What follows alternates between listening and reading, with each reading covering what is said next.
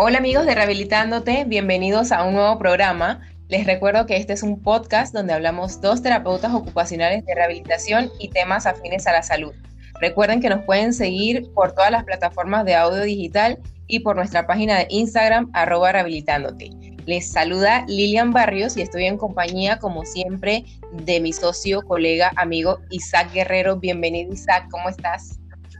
Hola, Lilian Maite. Hola a toda la gente que nos escuchan. Gracias por eh, nuevamente sintonizarnos. Como bien dijo Lilian, estamos aquí dos terapeutas ocupacionales para hablar hoy un tema que yo creo que eh, nos trae mucho recuerdo universitario, tanto a Lilian como a mí, porque Lilian y yo, eh, para los que no saben, trabajamos con adultos y ya tenemos como que bastante tiempo de no trabajar con niños. Y tenemos nuevamente un invitado internacional. Para nosotros es un placer contar con un colega de Chile, eh, Sebastián. Hola Sebastián, ¿cómo estás? hola Isaac, hola Lilian. Hola. Eh, bueno, Sebastián, aquí tenemos una dinámica bien particular que todos nuestros invitados tienen que hacer su autoinvitación. Entonces, para que les cuente a la gente que eh, nos escuchan, hoy vamos a estar hablando de terapia ocupacional en neonatología. Eh, así que, Sebastián, eh, para que, como te dije anteriormente, eh, la gente quiere saber quién eres, de dónde eres, dónde te graduaste, dónde trabajas, qué has hecho, a qué te dedicas, en fin. Vale.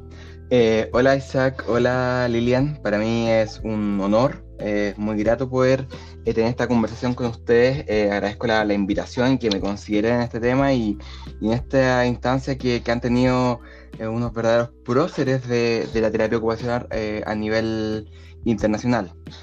bueno, como es mi deber, debo autopresentarme. mi nombre es Sebastián Gallego, yo soy terapeuta ocupacional, egresado de la Universidad de Chile. Ustedes saben, yo soy chileno.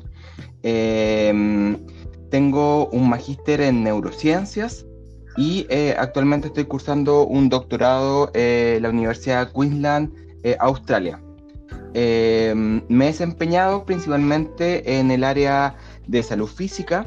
actualmente me, desempeño, soy profesor asistente de la Universidad de Chile y clínicamente estoy trabajando en el Hospital Clínico de la Universidad de Chile ya con cerca de 10, 11 años de, de experiencia clínica donde he podido trabajar en eh, la unidad de neurología, pediatría, UCI adulto, ahora con el contexto de, pandemia. Eh, y también eh, participo como director de, un par de, programas de postítulo, uno de ellos asociado a la especialización de terapia ocupacional en la neonatología. Perfecto, bastante experiencia entonces. Eh, gracias por tu presentación. Entonces vamos allá a iniciar con lo que son las preguntas. Y la pregunta inicial, por supuesto, sería que nos definas qué es la neonatología y sobre todo también cuáles son los diagnósticos que de pronto podemos encontrar en las salas de neo. Em, bueno, en la neonatología eh, en principio es una Em, disciplina bastante nueva de lo que es la medicina eh, y se encarga principalmente de, la asistencia y el cuidado del neonato, del recién nacido, eh, y que incluye la asistencia a este bebé desde el momento del parto, la atención del recién nacido eh, y también em, de las madres en cuanto a lo que es la maternidad. Y le entregan todos los cuidados a, a este bebé eh, durante la estadía en la unidad de neonatal. Eh, las unidades neonatales se pueden dividir en distintos servicios de acuerdo al sistema de salud, de acuerdo al, país, que puedan tener eh, unidades de menor o mayor complejidad. las de mayor complejidad son las conocidas como la USIN, que es la, la unidad de cuidados intensivos neonatales. Eh, y bueno, básicamente existen varios criterios para que, que estos bebés puedan ingresar y es principalmente que puedan estar asociados a requerimientos de oxigenoterapia, algún eh, apoyo eh, ventilatorio, tratamiento de, alguna infección y otros también otras complicaciones que puedan estar incluyéndose en el manejo de estos, de estos chiquititos. Eh, y, en relación a, las patologías más frecuentes, eh, son en, en, varios órdenes de, de patología. Eh, yo siempre cuando hago las clases le comento de que estos bebés cuando tienen que nacer en un tiempo estándar de nueve meses, aproximadamente 40 semanas. Sin embargo, y, y, en ese periodo existe un desarrollo cuantitativo de células, de neuronas, eh, y distintos organismos, eh, y también cualitativo, que, es lo que nos va a enseñar de alguna forma que han tenido experiencia durante el ambiente intrauterino, y eso va a permitir que eh, este bebé se pueda desarrollar una vez nacido. Cuando este bebé es prematuro o nace antes, que puede ser considerado como un prematuro tardío, moderado, muy prematuro, y que incluso en algunos países pueden llegar a, eh, a nacer incluso hasta con 23 semanas. Estos son los considerados los prematuros extremos. Entonces estamos viendo que son bebés muy, muy pequeños. Y lo que yo siempre comento es que este desarrollo normal está interrumpido. Por lo tanto, eh, todos los organismos no están preparados, no están maduros. Por lo tanto, podemos encontrar problemas respiratorios, eh, que podría estar asociado a algún tipo de asfixia, eh, también podría estar asociado a problemas del corazón, como el, infructuoso cierre del ductus artero eh, persistente, pueden existir algunos problemas también digestivos, eh, como es muy típico eh, la presentación de la enterocolitis necrotizante, algunas patologías metabólicas, eh, también a nivel cerebral, como sabemos también que nuestro cerebro está, es inmaduro, puede que también exista, esté acompañado de algún cuadro, por ejemplo, de, de alguna hemorragia intracraniana en, distintos, en distintas severidades. Eh, también algunos, algunas complicaciones metabólicas, típico eh, seguramente han escuchado lo que es la, ictericia, eh, y cuando los chiquititos están con, este, con estas pantallas luminosas de, una luz ultravioleta para poder mejorar los niveles de bilirrubina en el, en el cuerpo. Por lo tanto, existen varias complicaciones que son propias y que son médicas. De ahí eh, durante la conversación vamos a, conocer un poquito cuáles son las complicaciones que más podrían estar acompañados en, con la labor del terapeuta ocupacional. Cabe señalar que de todas estas complicaciones a nivel gastrointestinal, del corazón, eh, también pueden existir algunas patologías sensoriales. Eh, y ahí me quiero detener un momento de que el sistema nervioso, que es una de, que, de mis favoritas, sabemos que eh, también se va desarrollando las distintas vías.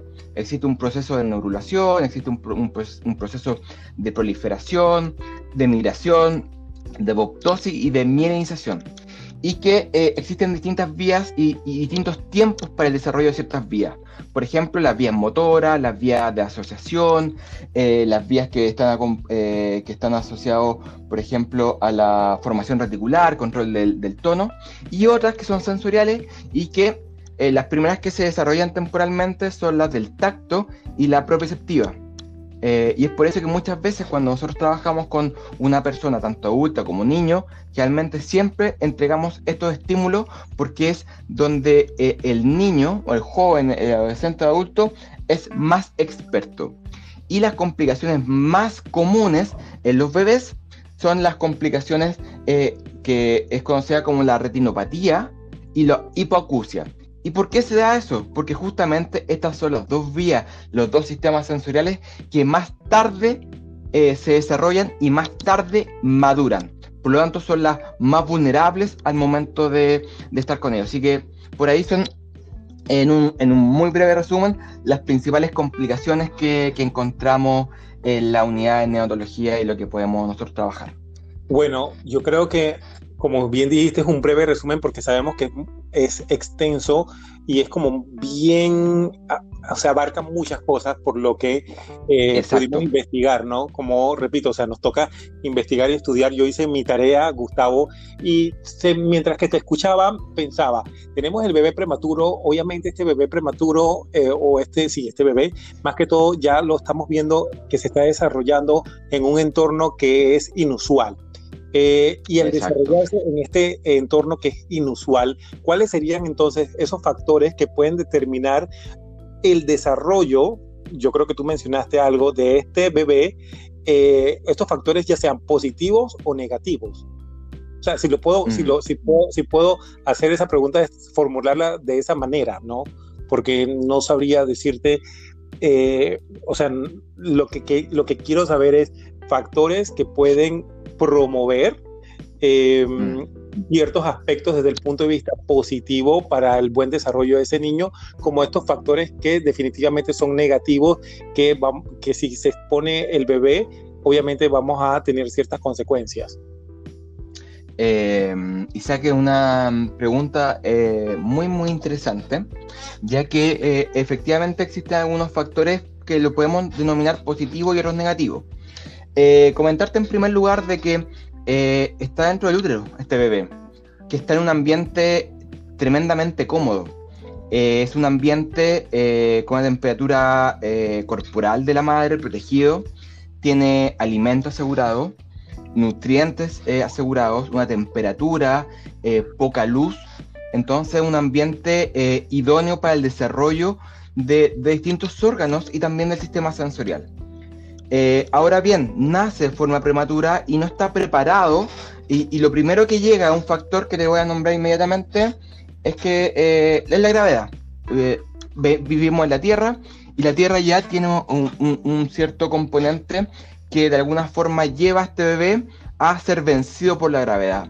Por lo tanto, yo eh, posiciono a este bebé prematuro en una cama plana, claramente los bracitos van hacia la rotación externa, las piernas van también hacia la rotación externa, hacia la abducción, entonces va a ser completamente vencido. Entonces, este ambiente extrauterino podríamos conocerlo como un ambiente que de cierto modo, por una parte, podría llegar a ser nocivo. Además también, tú cuando estás en un hospital, eh, con cuidados críticos, eh, te están eh, funcionando constantemente, te están bañando, tal vez a una temperatura que no es adecuada para ti, porque el bebé no puede decir al técnico, a la técnica o a la matrona, a la enfermera, decirle el agua está caliente o está fría, no me acomoda, me estresa.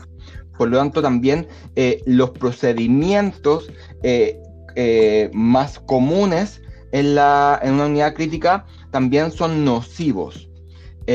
por otra parte, también hay algunos aspectos que puedan ser también positivos y negativos que puede ser también la genética. Esta, lo que yo te estoy presentando es como muy malas noticias, te estoy tirando de alguna forma un balde de agua fría de muchos aspectos que son negativos. Eh, y que te estoy diciendo que, todo va a estar mal, que, no está en su ambiente, que no se va a desarrollar, que tiene mucha noxa, que lo estoy estresando. Sin embargo, genéticamente también el, este bebé, eh, a pesar de que eh, no le gusta estar estresado, también hay aspectos positivos asociados, por ejemplo, a la neuroplasticidad, de que a pesar de que esté el aneo y esta pueden ser ambiente muy nocivo, muy molesto, muy estresante, el bebé igual tiene una capacidad de poder protegerse y puede, a pesar de tener ciertas complicaciones a largo plazo, podría eventualmente no tener ninguna secuela eh, eh, posteriormente. Otro aspecto también son las redes. También es, fundamental conocer cuál es el aporte que pueda tener la familia, eh, los padres, la madre, también el conocimiento de todo el equipo técnico sobre los cuidados también en neurorehabilitación, porque el equipo de neurología hace un trabajo maravilloso para mantenerlo vivo. Sin embargo, eh, eh, en los últimos años se ha estado trabajando en estos planes asociados a la neuroprotección. Eh, ¿Esto mm, en qué influye? En que, por ejemplo, ya se está incluyendo mucho más la educación a los padres, se está trabajando mucho más en el manejo, en el buen manejo, la buena manipulación y el posicionamiento de estos bebés, el cuidado también del ambiente, del silencio que debe existir, de la luz que no debe llegar a estos bebés. Eh, también eh, protocolos, por ejemplo, que estén asociados al cuidado del sueño, eh, a la precaución de poder mantener un ciclo de sueño vigilia lo más óptimo y, el sueño lo más prolongado posible. Por otro lado, también técnicas que de alguna forma puedan minimizar el estrés y el dolor en estos bebés. También algunas técnicas de protección de la piel y también la optimización de, la nutrición. Entonces, son varios los factores que pueden determinar el desarrollo del recién nacido, que por una parte pueden ser positivos, como estos cuidados, esta implementación que estamos, eh, se, está, eh, se está llevando a cabo en los últimos años, y los negativos, que también ahí voy a mencionar, y esto seguramente también lo voy a, nombrar un poquito más tarde, es que recordar que está eh, el ambiente intrauterino es sin ruido, o con poco ruido, o hay por lo menos una barrera que protege al bebé. No hay luz, ahí llega muy poquita luz, llegan muy poquitos lúmenes, ¿ya? Eh, y también estamos muy con una temperatura adecuada. Por lo tanto, al salir, eh, todos los estímulos generalmente son muy nocivos, puede estresar, puede hacer llorar al bebé y ese eh, estrés puede llegar a ser nocivo y bien estudiado está y existe vasta evidencia que habla que un aumento del cortisol a nivel plasmático y, y, de forma crónica puede provocar cambios estructurales a nivel cerebral. Y como muy bien sabemos también que esos cambios estructurales podrían también conllevar algunos eh, secuelas o consecuencias eh, funcionales como son los de comportamiento, eh, algunas tareas de, inteligencia, lenguaje, matemáticas eh, y también relacionales. Por lo tanto, eh, por ahí va un poquito, Isaac, espero haberte respondido cuáles son los, principales factores que pueden determinar, por una parte, el, la neonatología, estoy, quiero ser bastante empático, sobre los aspectos positivos y negativos. Y, bueno, también te, te felicito por porque eh, muy, muy adecuado todo, todas las preguntas que, han estado haciendo, que, se nota que, hicieron muy bien el trabajo de, interiorizarse en el tema y las preguntas bastante adecuadas. Así que los felicito. Estudiamos, Sebastián, estudiamos. muy bien. A ver, ya habiendo escuchado claramente las generalidades de lo que ocurre con este bebé y las posibles consecuencias, entrando un poco más sobre los cuidados que se dan en estas unidades de neonatos, ¿cuáles serían los objetivos de los programas neonatales? Bueno, eh, existen varios objetivos. Primero, sabemos que existen distintas complicaciones, que pueden ser gastrointestinales, pueden ser eh, cardíacas, pueden ser pulmonares, que son de las principales.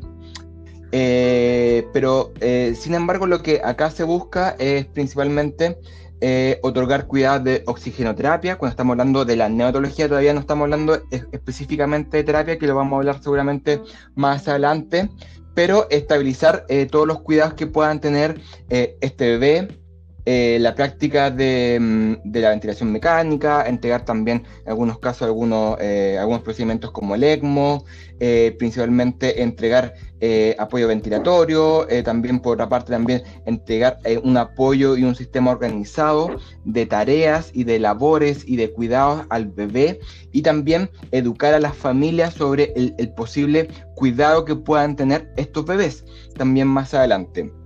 Entonces, existen varios objetivos, que es, por ejemplo, de eh, poder disponer de distintos recursos eh, médicos, recursos em, también que favorezcan la lactancia materna, eh, existan también objetivos que puedan optimizar la nutrición y, el, y, todo lo que conlleva al, al entrenamiento de la nutrición. Eh, eh, también se utilizan, por ejemplo, todos estos programas de, eh, de, una técnica bastante famosa en el mundo y que fue desarrollada en Colombia por nuestros colegas sudamericanos, que es esta técnica de mamá canguro, que es este contacto piel con piel, que la verdad que ha tenido tan buenos resultados porque favorece un mejor acoplamiento. Una de las complicaciones que no nombré fue también el poco control de la temperatura. Por lo tanto, el poder acoplar, el mejorar el vínculo, el apego con ambos padres, eso también va mejorando también eh, eh, la, mm, eh, la capacidad de poder alimentarse del bebé. Por lo tanto, existe un sinnúmero de objetivos, primero de acuerdo a la complicación que pueda existir, pero lo que más se busca es que los chicos puedan desarrollar su órgano, puedan tener un funcionamiento autónomo, sin complicaciones, recuperar peso, tener eh, ciclo de sueño y vigilia establecido y poder entregar la educación a los padres al momento de, de la salida o el alta de los bebés. Wow, yo creo que es como que un mundo toda la parte de neonatología, para los que de pronto no estamos tan inmersos en, ese mundo, pero ya, eh, Sebastián, entrando en detalle eh, en lo que de pronto a, los colegas les interesará mucho más. Vamos a hablar sobre eh, nuestra, nuestro rol ¿no? Eh, hay, muy, hay pocos terapeutas ocupacionales de pronto trabajando en el área de neonatología. Eh, y de pronto algunas funciones no están, tú sabes, como que, eh, tú sabes, de pronto no se conoce tanto. ¿Qué hace un terapeuta ocupacional ahí? Porque apenas que dicen terapia ocupacional en las unidades de cuidados intensivos, piensen que, que no, no, hay, no hay ninguna función. Y si mm. pensamos o extrapolamos esos pensamientos en la parte de neonatología, dirán, ¿qué menos va a ser un terapeuta ocupacional ahí? Entonces la pregunta sería, ¿cuál, cuál es el rol que tenemos los terapeutas ocupacionales en las áreas de neonatología? Em, bueno, existen eh, varios... Em, eh, objetivo y sí, eh, eh, es verdad lo que tú comentas en realidad que mm, muchas veces no, no está, no es bastante claro todos los em, todos los, los, roles o las funciones que tenemos nosotros terapeutas ocupacionales. en Chile se da de que el terapeuta no está en todas las neonatologías y que el fonoaudiólogo tampoco poco está en todas las neonatologías, por lo tanto, me ha tocado la experiencia, por ejemplo, de hacer un curso de, formación multidisciplinario, donde generalmente el, kinesiólogo o la kinesióloga eh, asume labores de nutrición, de posicionamiento eh, y también de manejo ventilatorio. Y cuando nosotros estamos en estos cursos, ellos dicen, pero ¿por qué nos enseñan esto? ¿Por qué esto del terapeuta si esto lo hacemos nosotros? Pero es porque la dinámica eh, y el rol histórico de alguna forma ha, sido así. Eh, por lo tanto, eh, es fundamental que nosotros poco a poco empecemos a, de alguna forma, a, poder sistematizar nuestro trabajo, poder trabajar también, poder mostrar lo que estamos haciendo, también por otro lado también conocer lo que está ocurriendo en la neonatología eh, yo siempre eh, a, mis estudiantes lo que les comento es que nosotros no podemos llegar o entrar a cualquier unidad de adulto, de traumatología, de UCI adulto, UCI pediátrica, eh, como hablando como un terapeuta ocupacional que todos entiendan nuestro idioma, sobre muchas veces los modelos que nosotros podemos utilizar, nuestro razonamiento, porque ellos tienen otros objetivos por los cuales fueron capacitados. Por lo tanto, nosotros tenemos que empezar también a conocer qué está ocurriendo eh, a nivel fisiológico, a nivel neurológico, a nivel eh, y, conocer cómo es el ambiente laboral, cómo es el clima laboral, cómo funciona, cuál es, por ejemplo, cuál es, eh, para qué sirve, no hay que manejarlo, pero para qué sirve un ventilador mecánico, cuándo puedo empezar a trabajar, cuándo puedo, qué pasa si suena una alarma, tengo que apagarla, tengo que avisar, puedo seguir trabajando, entonces hay muchos aspectos que también este desconocimiento es también responsabilidad nuestra. Eso eh, eh, quiero ser como bastante autocrítico en ese sentido. Eh, y ahora, dicho eso, quiero dedicarme un poquito más a los objetivos de, la terapia ocupacional. Son, son varios, en verdad. por una parte, las principales funciones que tiene el terapeuta ocupacional, por una parte, es promover también este trabajo que está asociado a la educación de todo el equipo el proveer un apoyo ambiental, entregar, eh, nosotros somos los expertos en hacer adaptaciones, es conocer el sistema sensorial de las personas, del ser humano, somos nosotros, gracias eh, a toda, eh, desde Giners, que, que, trabajó mucho en, en, la práctica del procesamiento sensorial.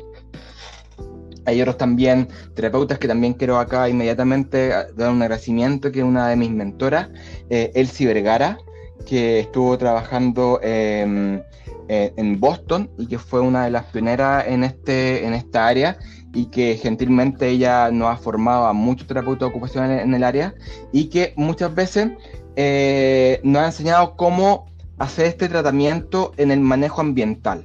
Entonces, por ejemplo, todos estos materiales, por ejemplo, que está asociado al cuidado del sonido, cómo hacer manejo del, ambiente, cómo poder eh, buscar estrategias en el lugar que son bastante eh, evaluación de puesto de trabajo, de cómo disminuir los sonidos, cómo disminuir eh, la luz, cómo también planificar ciertas actividades sin poder provocar tanto estrés en el bebé. Por otro lado, también tenemos conocimientos sobre la biomecánica del cuerpo humano sabemos también de lo que es el neurodesarrollo, los hitos del desarrollo psicomotor. Por lo tanto, nosotros somos los profesionales idóneos para también trabajar en todo lo que es posicionamiento y hacer el diseño y confección de todos los aditamentos de posicionamiento y manejo ortopédico de los bebés. Por otra parte, también como tenemos vasto conocimiento de lo que es el, procesamiento sensorial, también eh, nosotros somos ideales para poder trabajar y promover lo que es la autorregulación. El, proceso de autorregulación, esto es un modelo eh, que, está asociado a lo que es la teoría sinactiva de ALS, que fue desarrollada en los lo, últimos años de la década de los 80, en que habla eh, sobre que se deben desarrollar eh, varios niveles eh, asociados a lo que son necesidades básicas, autonómicas, físicas, del Estado, de interacción, para poder buscar y llegar a la autorregulación. Cuando un bebé puede llegar a este nivel de autorregularse, es el nivel óptimo para poder empezar a trabajar con él. y ahí nosotros tenemos que empezar a visualizar eh, y otro de los objetivos es poder proporcionar un plan de atención individualizado. ¿Qué quiere decir? Observar, mirar, conocer las sensibilidades, conocer los gustos, los disgustos de este bebé, qué le gusta hacer, qué no le gusta, y empezar a ver porque va a reaccionar con algunos signos de irritabilidad.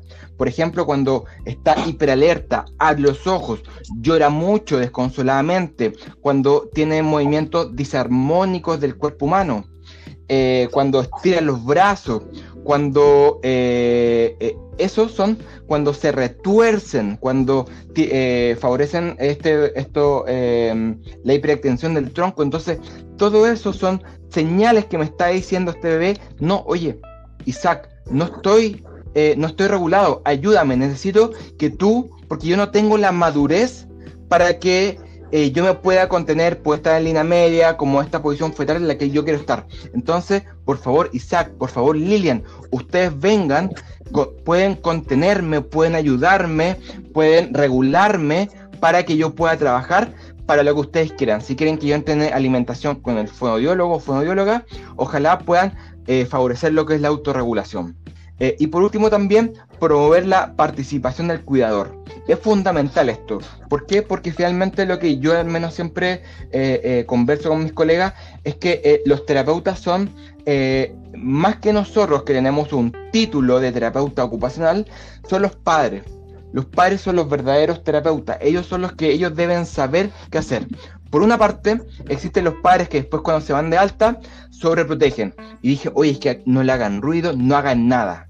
Y por otra parte, están las familias que hacen una fiesta, que llega el abuelo, los tíos, los hermanos chicos, lo toman, lo besan, lo bañan, luce, abren porque tiene que estar, tiene que correr el, el, viento para que se ventile el lugar. Entonces eso también genera mucho, mucho estrés en el bebé.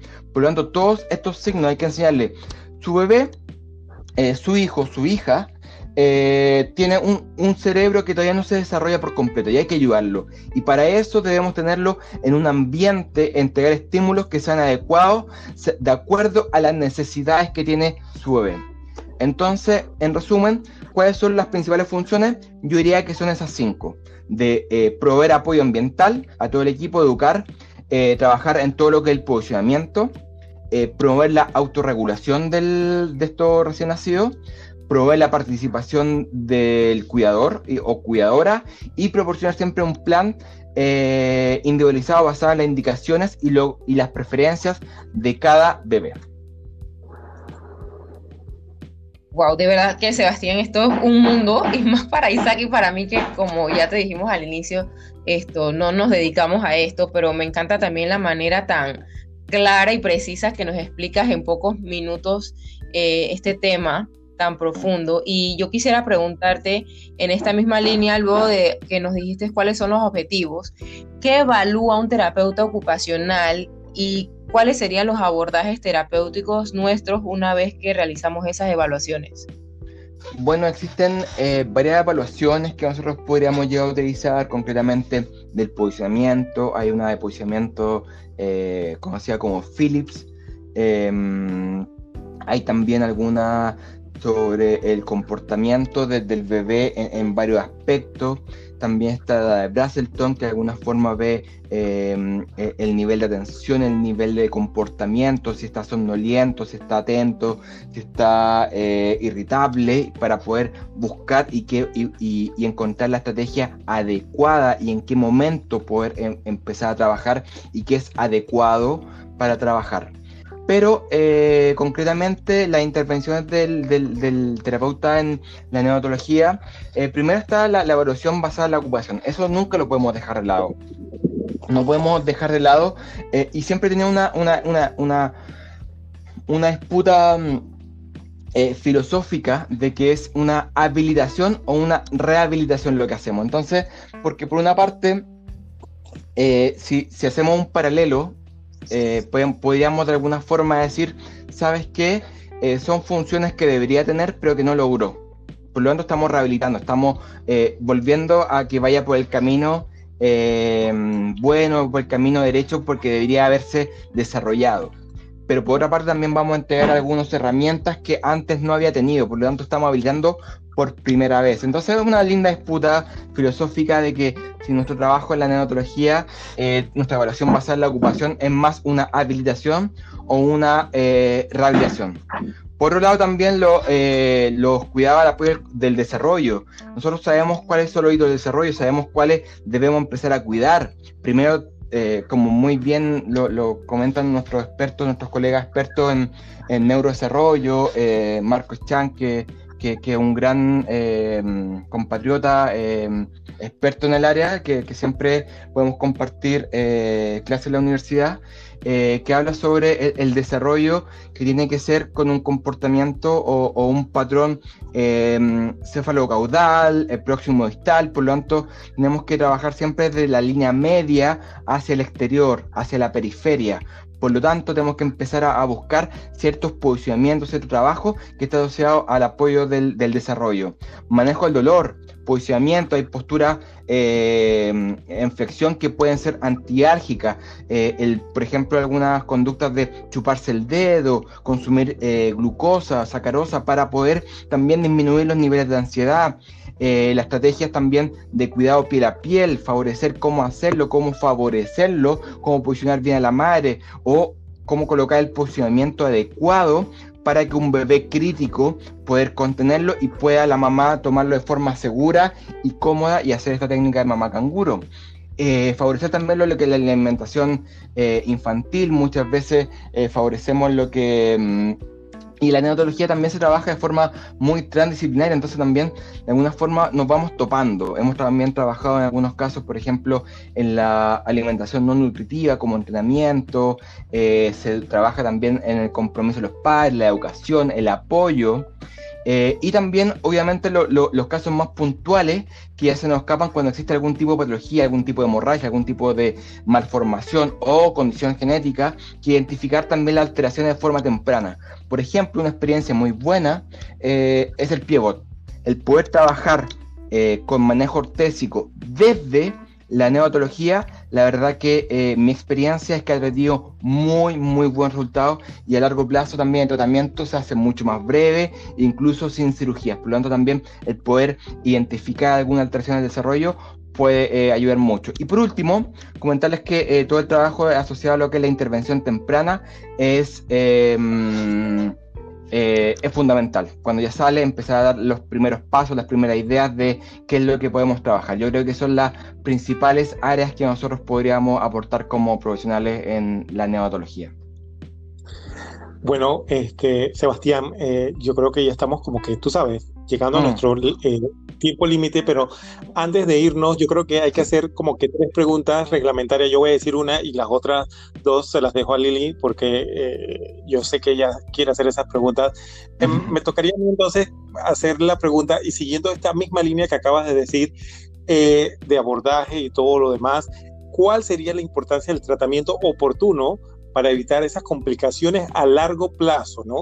Y proyectándonos cuáles serían esas complicaciones a largo plazo, porque todos eh, los terapeutas los que trabajan en el área escolar siempre preguntan, ah, su niño nació a término, nació a término, tuvo en cuidados intensivos. Entonces yo creo que podemos relacionar una que otra área.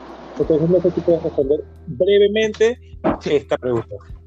Brevemente, bueno, em, nosotros tenemos que entender que eh, este bebé que se desarrolló, esperamos que se desarrolle de forma normal y de término, pero hay ciertas estructuras que no lograron finalizar su desarrollo y madurar completamente. Por lo tanto, eh, tenemos que saber que la función y cómo van a comportarse a largo plazo pueden existir ciertas complicaciones. Por ejemplo, pueden existir algunas alteraciones del aprendizaje, puede existir por algún tipo de hemorragia la, algo que es muy común, que la parálisis cerebral infantil. Podrían existir también problemas de visión, problemas de audición, problemas sensoriales que nosotros tenemos la expertise para poder apoyar. Eh, otros también pueden existir problemas de, conducta, problemas crónicos de, salud. Y los que más me quiero detener son los de que pueden estar asociados a lo que es aprendizaje. Eh, ya que claramente al estar con mucho eh, de alguna forma eh, un nivel de estrés muy alto, eso puede generar que algunas estructuras corticales, eh, incluso subcorticales, podrían estar atrofiadas y también con algún tipo de daño, sí que podría ser también con algunos relatos de que, que, también nos dice la evidencia, eh, existe eh, evidencia que dicen que eh, existe menor comunicación entre algunas áreas del cerebro y eso podría generar también complicaciones de aprendizaje, resolución matemáticas, también problemas de, de, mm, de, movimiento voluntario, coordinación. Por lo tanto, existe un sinnúmero de complicaciones a largo plazo que debemos estar atentos, debemos evaluar de forma temprana a través de evaluaciones del desarrollo psicomotor, está el Bailey, está el TADI, mm, que podríamos de alguna forma detectar algunas complicaciones sensoriales que, eh, y motoras que eh, para poder detectarlas y poder trabajarlas de forma oportuna. Sebastián, ya para ir finalizando, eh, yo quisiera que dieras como un resumen así bien puntual, tres recomendaciones que le pudieras dar a los padres y tres recomendaciones que le podrías dar a los TEO de cómo intervenir a estos niños. Tres. Eh, ya, yo creo que a los padres es, fundamental lo, que es la educación. El poder, eh, y siempre esto, este es un tips, eh, cuando usted, hay que entender que ellos tienen una, una idea de, de, su hijo. Quieren que sea futbolista, quieren que sea abogado, que sea médico, que sea terapeuta ocupacional. Pero que ahora está en la NEO y no es mi hijo. ¿Por qué? Porque muchas veces está el cuidado de otra persona.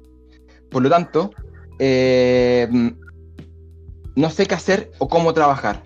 Entonces están en un estado de, duelo o de shock emocional muy fuerte. Por lo tanto, hay que entregar la información muy simple, muy directa y que ellos te repitan lo que eh, eh, tú les recomendaste.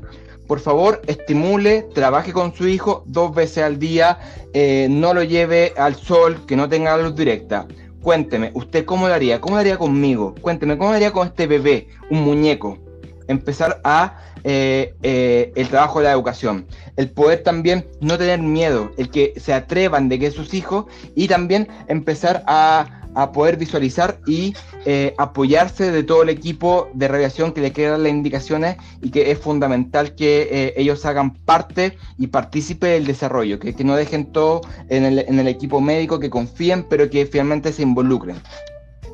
Eh, eso por una parte a los padres y a mis colegas, ¿qué podría decirle a los que están en formación, a los que están trabajando, que tienen incluso mucha más experiencia? Es un trabajo de vocación, es un trabajo eh, que requiere de eh, un gran razonamiento clínico. Hay que saber que muchas veces tenemos que saber qué ocurre con la fisiología podemos decir muy bien, queremos hacer integración sensorial, queremos mover, queremos estimular, pero esa estimulación, por ejemplo, vestibular, puede generar alguna hemorragia, podría provocar algún fenómeno de hipotensión, podría eh, afectar el, aspecto ventilatorio. Entonces tenemos que conocer muy bien eh, qué es lo que ocurre con la fisiología de este recién nacido.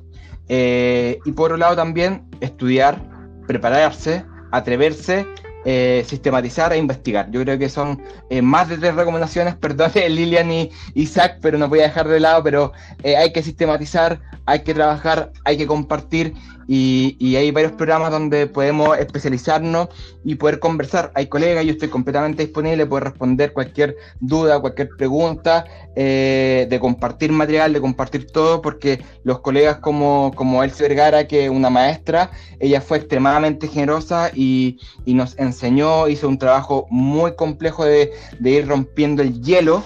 Eh, y que ahora, eh, gracias a ella, muchos, muchas unidades en, Latinoamérica principalmente cuentan con terapeuta ocupacional en la neurología y somos un gran aporte. Sí, funcionamos, sí somos buenos.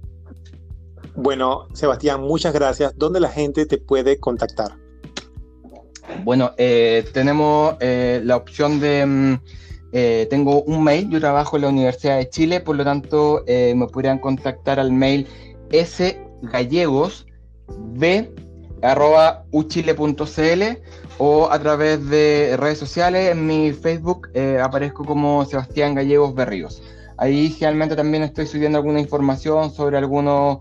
Eh, también trato de, publicar la mayor cantidad de, información científica, a veces también me, encanta lo que es la divulgación, por lo tanto estoy leyendo mucha información. Eh, recién salida de la revista, trato de, resumirla y entregarla de, forma más eh, para que sea de, digería de, mucho mejor forma. Así que eh, completamente invitado eh, a contactar si tienen alguna pregunta, alguna duda. Por favor, estoy completamente disponible. Y, bueno, nada más que decir que agradezco la invitación, el tiempo. Lamento haber hablado tanto, pero es un, ambiente que, me apasiona, que me gusta y que creo que nos falta que ojalá tener otra oportunidad para comentar otras cosas que, que en un área emergente y que sí somos un gran aporte. Quiero, quiero repetir eso. No, yo creo que como tú bien dijiste, eh, bueno, sí, ha sido bastante el tiempo, pero yo creo que ha sido necesario y yo creo que fue justo que nos extendamos un poquito porque el tema eh, así lo amerita. A toda la gente, muchas gracias. No sé si Lilian quiera ah, decir algo. No, simplemente gracias, Sebastián. Solo me gustaría que repitieras nuevamente el mail, ese gallegos, ¿B largo o B corta? B larga. B larga. B larga. Ese gallegos. B, B larga. Arroba Chile, ¿qué más? U, Chile, U Chile. Punto CL. U Chile. Punto CL. Punto CL. Ok, ya amigos, ya saben. S gallegos B arroba U Chile punto CL. ¿Sí? Perfecto. Sí. sí. Listo. Y el Facebook, Sebastián Gallegos Berríos.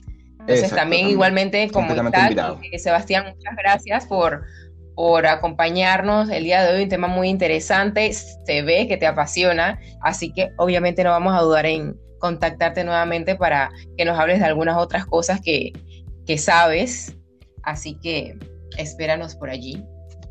Así, que, sí, entonces vamos a decir. Sí, Sí, más que todo para que recuerden buscarnos en arroba rehabilitándote podcast, que es nuestra cuenta en Instagram, en todas sus plataformas de audio, como bien dijo Lilian, Lilian al, inicio, eh, estamos como eh, rehabilitándote, ustedes busquen, busquen, busquen, que ahí estamos, lo importante es que cuando nos busquen se pongan suscribir para que eh, así sea más fácil para todos los nuevos radioescuchas. Así que ha sido todo por el día de hoy. Muchas gracias Sebastián, muchas gracias Lilian y nos estamos escuchando pronto. Muchas gracias. Chao, hasta luego. Chao, chao.